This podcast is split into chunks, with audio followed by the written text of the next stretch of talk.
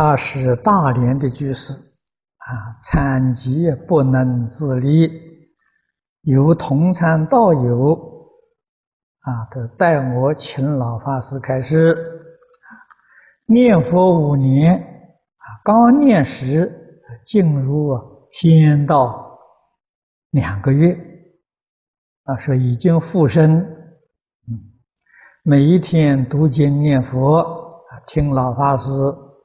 录音带，并忏悔回向，给冤亲债主到寺院做超度，至今呢没有立身念佛不得力，啊，临终时又怕障碍，怎么办？这的确是很严重的问题。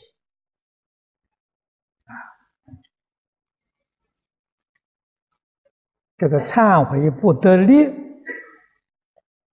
是我们的真诚心不够啊！入佛都教导我们，至诚呢，就能够感动上。可以感动诸佛菩萨，下了可以感动天地贵神，啊，那么你修忏悔、做超度佛事都没有能感动你的冤亲债主，啊，是你做的诚意不够，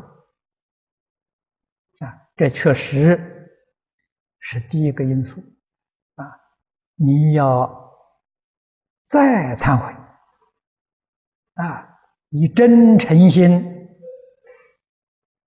求三宝加持，以真诚心，这个真诚心才能够修积功德。啊，你的功德让给冤亲债主共享，没有不受感动。啊，总而言之呢，这个真诚心不够啊。